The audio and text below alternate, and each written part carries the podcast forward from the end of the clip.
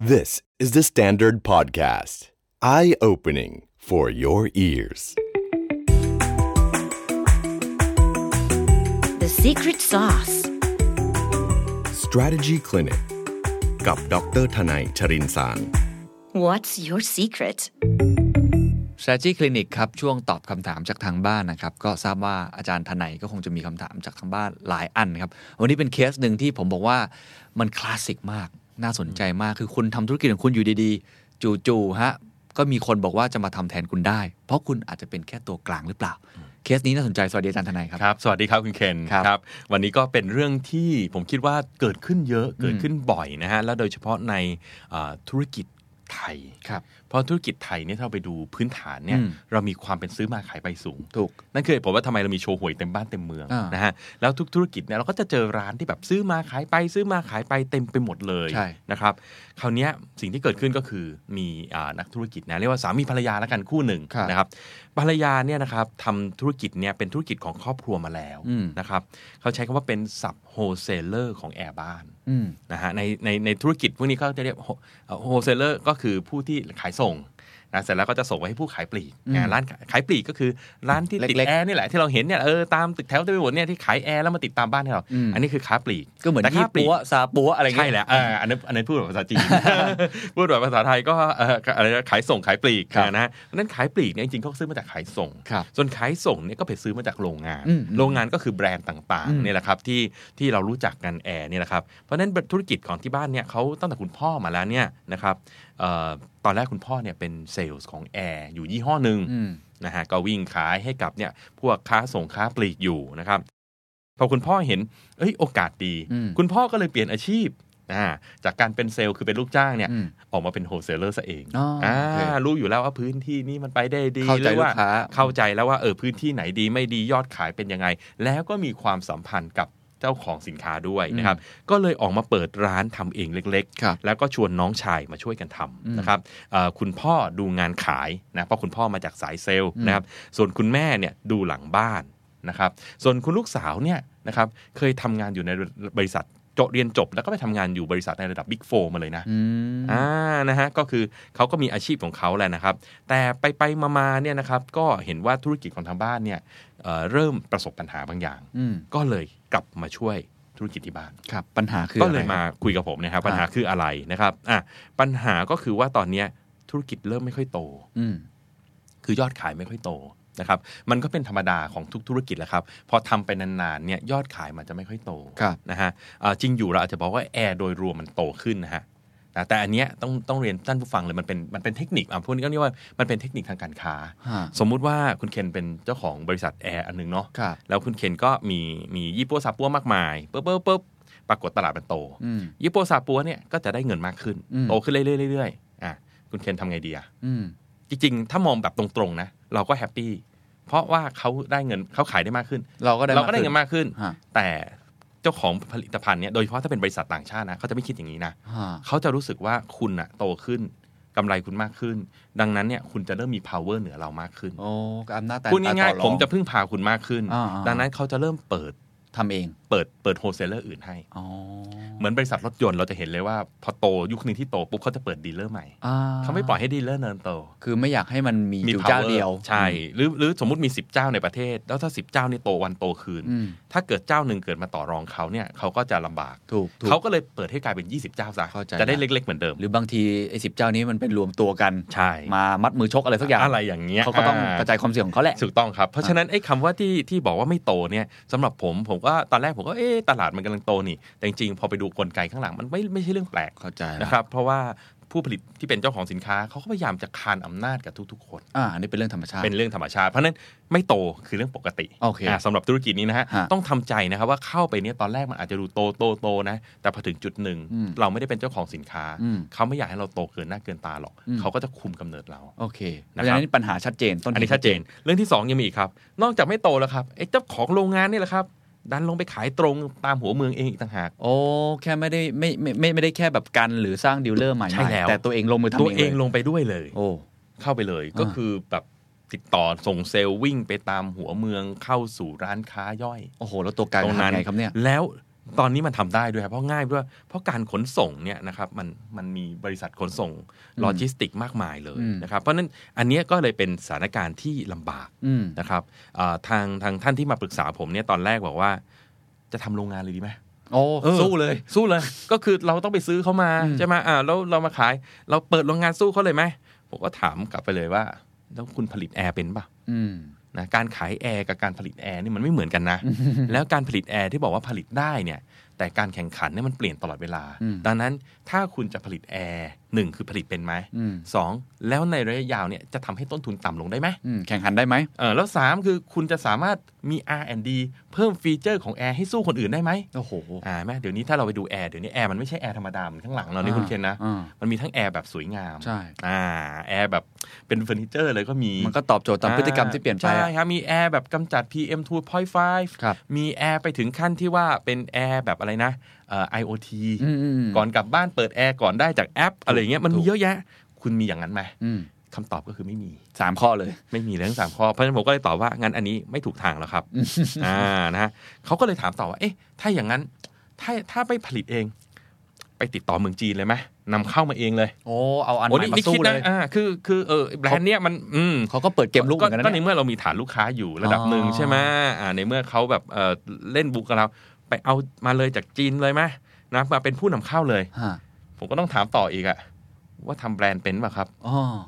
ผู้บริโภควันนี้ต้องยอมรับนะฮะติดแบรนด์นะคุณเอก อ่า นะสมัยก่อนเราอาจจะบอกว่า แอร์เนี่ยสมัยผมเด็กๆ ผมจำได้จะมีแอร์ที่ไม่มีแบรนด์ อืม เขาขายกัน BTU ละบาท อืม ถูกกว่าคนอื่นหมดเลย อืม ต้องการแอร์9,000 BTU 9,000 บาท อ๋อ แต่ no แบรนด์นะ อ่าอ่า แต่วันนี้เราจะไม่เห็นแล้วพวกนี้ อ่าคนเริ่มใส่ใจเรื่องแบรนด์ คือแบรนด์เองเขาก็กดราคาลงมาเรื่อย อื ๆ ม ใช่ไหมครับ มีเยอะแยะไปหมดแล้วตอนเนี้ยไปเดินตามห้างคนก็ซื้อทางโมเดิร์นเทรดมากขึ้น ใช่ เมื่อซื้อทางโมเดิร์นเทรดมากขึ้นก็คือซื้อของมีแบรนด์ ใช่ นะฮะคน trust แบรนด์มากกว่า แล้วแบรนด์ก็ไม่ได้ราคาแพงกว่าไม่มีแบรนด์เท่าไหร่แล้ว อืม เพราะฉะนั้นวิธีเนี้ยถ้าสมมติไปเอามาจากเมืองจีนจริง ๆ คุณก็ต้องเก่งเรื่องการสร้างแบรนด์ไหวไหม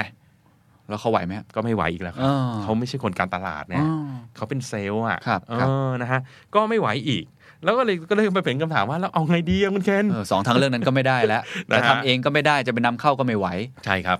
ผมก็เลยบอกว่าอันเนี้ยในเมื่อเราเล่นทาง product centric ไม่ได้แล้ว เราก็ต้องมาเล่น customer centric อืม เพราะที่เราคุยกันเมื่อกี้ทั้งหมดเนี่ยเราคุยกันเรื่อง product centric ทั้งสิ้นเลย ถูกครับถูก จะเปิดโรงงานจะไปเอาสินค้าต่างประเทศมานะ ตอนเนี้ยเราต้องมองเป็น customer centric อืม ต้องมองว่าสิ่งที่เจ้าของบริษัทแอร์ที่เขามาตัดหน้าเราเนี่ยเขาไม่มีคืออะไร เขาไม่มีความสัมพันธ์กับลูกค้า โอเคอ่ะ เขาเพิ่งเข้า อ่า เขามีสินค้าแต่เขาไม่มีความสัมพันธ์ โอเค เราอะมีความสัมพันธ์แต่เราเพิ่งสินค้าจากเขา อ่าอ่าน นะครับ ดังนั้นเนี่ยสิ่งที่จะต้องทำคือต้องลงไปหาความต้องการของลูกค้าอื่นๆ อืม อ่าลูกค้าต้องการแอร์เนี่ยแต่จริงๆเขาต้องการแอร์อย่างเดียวหรือเปล่า โอ้ เออ ไม่ได้มุ่งไปที่โปรดักต์ เขามีเรื่องน้ำยาแอร์ไหมเขา า ต้องการเครื่องทำน้ำอุ่นหรือเปล่าเขาต้องการสายไฟอะไร เครื่องใช้ไฟฟ้าในบ้านอะไร อะไรออาย่ย่าง ง เงี้ย อื่นอ่ะต้องลงไปเข้าใจลูกค้า อันนี้ผมก็ตอบไม่ได้อ ครั ยู่ บ ที่ว่าเราต้องลงไปดูแล้วว่าลูกค้าในร้านแอร์แต่ละร้านที่เป็นรายย่อยเนี่ยเขาต้องซื้ออะไรบ้าง อ๋อ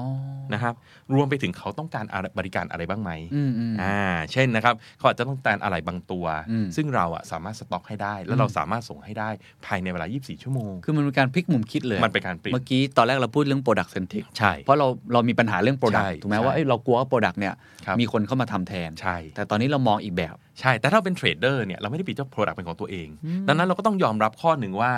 Product ไม่ใช่ของเรา อืมแต่จุดเด่นที่เรามีที่สุด อันนี้ทุกท่านฟังดีๆ ถ้า อืม คุณเป็นตัวกลาง ครับ คือคุณมีความสัมพันธ์ ใช่ ที่ดี แล้ว และคุณเข้าใจลูก ใช่แล้ว ค้าดีมาก ใช่ คุณต้องลงไปเล่นทางด้านนี้แทน เพราะฉะนั้นอย่ายึดติดกับ Product ที่คุณขาย ใช่ แต่ลองไป explore ใช่ หาอะไรใหม่ๆใน customer ใช่ใช่ อ่า โดยเฉพาะในกลุ่มเซอร์วิสผมผมให้น้ำหนักทางเซอร์วิสนิดหนึ่ง ครับ ที่ผม ครับ เชียร์ไป เพราะว่าอ่า Product เราอาจจะหาขึ้นมาได้ก็จริงนะฮะแต่เราจะพบว่าตอนเนี้ยมันมีออนไลน์ อ่า แล้วออนไลน์เนี่ยวาไรตี้เขาสูงมาก ๆ เลย อืม นะครับดังนั้นเนี่ยเราอาจจะเราอาจจะสู้ไม่ได้ ถ้า ครับ เกิดพวกออนไลน์เขากระโดดลงมาเล่นจริง ครับ นะครับเดี๋ยวนี้เราจะเห็นว่ามีออนไลน์ที่เป็น Marketplace เฉพาะกลุ่มเยอะขึ้นละ อืม เช่นกลุ่มวัสดุก่อสร้างกลุ่มอะไรแบบนี้ที่เกิดขึ้น อืม นะฮะมันก็จะมีแบบนี้เกิดขึ้นนะครับดังนั้นเนี่ยต้องไปดูว่าลูกค้าเนี่ยเขามีพฤติกรรมยังไงเขาซื้ออะไรเขาใช้อะไร อืม เขาต้องการเซอร์วิสอย่างไร อืม นะครับ ซึ่งเซอร์วิสเนี่ยผมคิดว่ามีมีโอกาสมากนะ ต ตลาดแอร์เนี่ยมันโตขึ้นทุกปี ครับ เพราะอากาศเนี่ยร้อนขึ้นเรื่อย อืม ๆ แล้วก็ชุมชนที่มีไฟฟ้าเข้าถึงก็สูงขึ้นเรื่อยๆด้วย ครับ ดังนั้นมันมีปัญหา มันมีไอเดียเนี่ยทั้งมันมีโอกาสทางด้านของเซอร์วิสที่เกี่ยวข้องกับแอร์เนี่ยเยอะขึ้นมาก เซอร์วิสเนี่ยมันไม่ใช่เฉพาะซ่อมแอร์นะ อ่า มันอาจจะเป็นบริการเติมน้ำยาแอร์ อืม อ่าบริการล้างแอร์ อืม หรือแม้กระทั่งบริการเปลี่ยนแอร์ เออมันมีหลายอย่าง เพราะ มาก แอร์เนี่ยมันมีอายุถูกไหมครับพอถึงวันหนึ่งเนี่ยเราก็ต้องเปลี่ยนแอร์ตัวใหม่คำถามคือแล้วแอร์ตัวเก่าจะทำยังไงล่ะ อืม รับเทิร์นแอร์ไหม อืม อ่าเอาแอร์มาสครับออกแยกเป็นชิ้นส่วน ในนั้นมีทองแดงมีอลูมิเนียมเยอะแยะ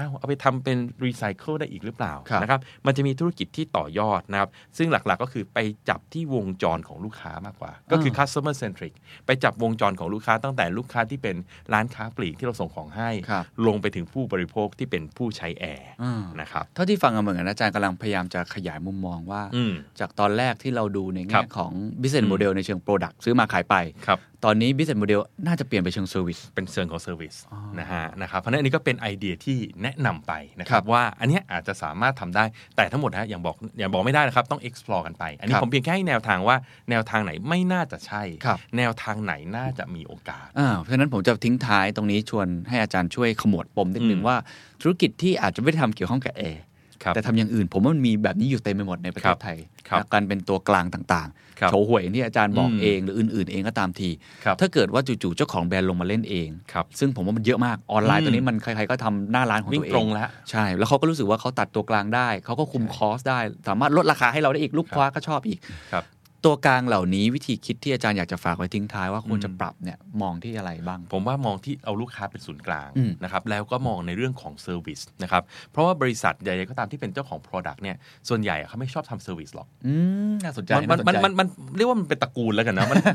สัตว์แต่ละชนิดก็ไม่เหมือนกันอยู่แล้วนะเออเขาก็จะไม่ค่อยชอบอ่ะในเรื่องของ เข้าใจ เซอร์วิสเพราะเขาจะรู้สึกมันเรื่องจุกจิก เข้าใจ ผลิตโรงงานเป็นชิ้นๆแล้วส่งขายไปเลยได้เงินเป็นก้อนๆดีกว่า ครับ เพราะมาทำเซอร์วิสแล้วยิ่งเขาพวกนี้ชอบคิดมากนะฮะเขาชอบมาทำ profitability อ๋อ แล้วเขาจะเห็นว่าโอ้โห ผลิตหนึ่งชิ้นได้เงินกี่บาทแต่เซอร์วิสหนึ่งเคสเนี่ยเขามองเป็นต้นทุน อ๋อ แต่ในขณะเดียวกันเนี่ยถ้าเราพลิกดีๆเนี่ยเซอร์วิสคือสิ่งที่คนยอมจ่ายเงินเพื่อให้ได้มานะ ถูก Product อย่างเดียวมันไม่พอ ถูก นะครับแล้วตรงเนี้ยคือจะทำให้รายเล็กๆเนี่ยที่มีความใกล้ชิดกับลูกค้าเนี่ยสามารถอยู่ได้ โอ้ แต่แน่นอนเราก็ต้องยอมรับอย่างหนึ่งนะฮะว่าถ้าเกิดเจ้าของ Product ลงไปเนี่ย value added ที่เกิดจาก Product มันก็จะหายไป โอเค ธุรกิจของเราอาจจะไม่ได้ดีได้เหมือนเดิม ไม่ไม่หรูหราฟู่ฟ้า แต่ในฐานะตัวแทนเราก็ต้องทราบอยู่แล้วแหละว่าเราฟู่ฟ้าได้แค่ระดับหนึ่งเท่านั้นเอง อ่าน นะฮะอยู่ที่ว่าเราจะไปหาอะไรต่อไป ครับ ถ้าเราคิดว่าธุรกิจเนี่ยอย่างแต่แต่จริงๆระยะยาวเนี่ยธุรกิจที่เป็นตัวกลางก็ต้องต้องยอมรับอยู่แล้วนะครับว่าค่อนข้างลำบากอยู่แล้วมัเป็น ใช่ใช่ใช่ เรามันเราเรียกว่า มั มัน น เป็น ยุค trend โลก disintermediation อืม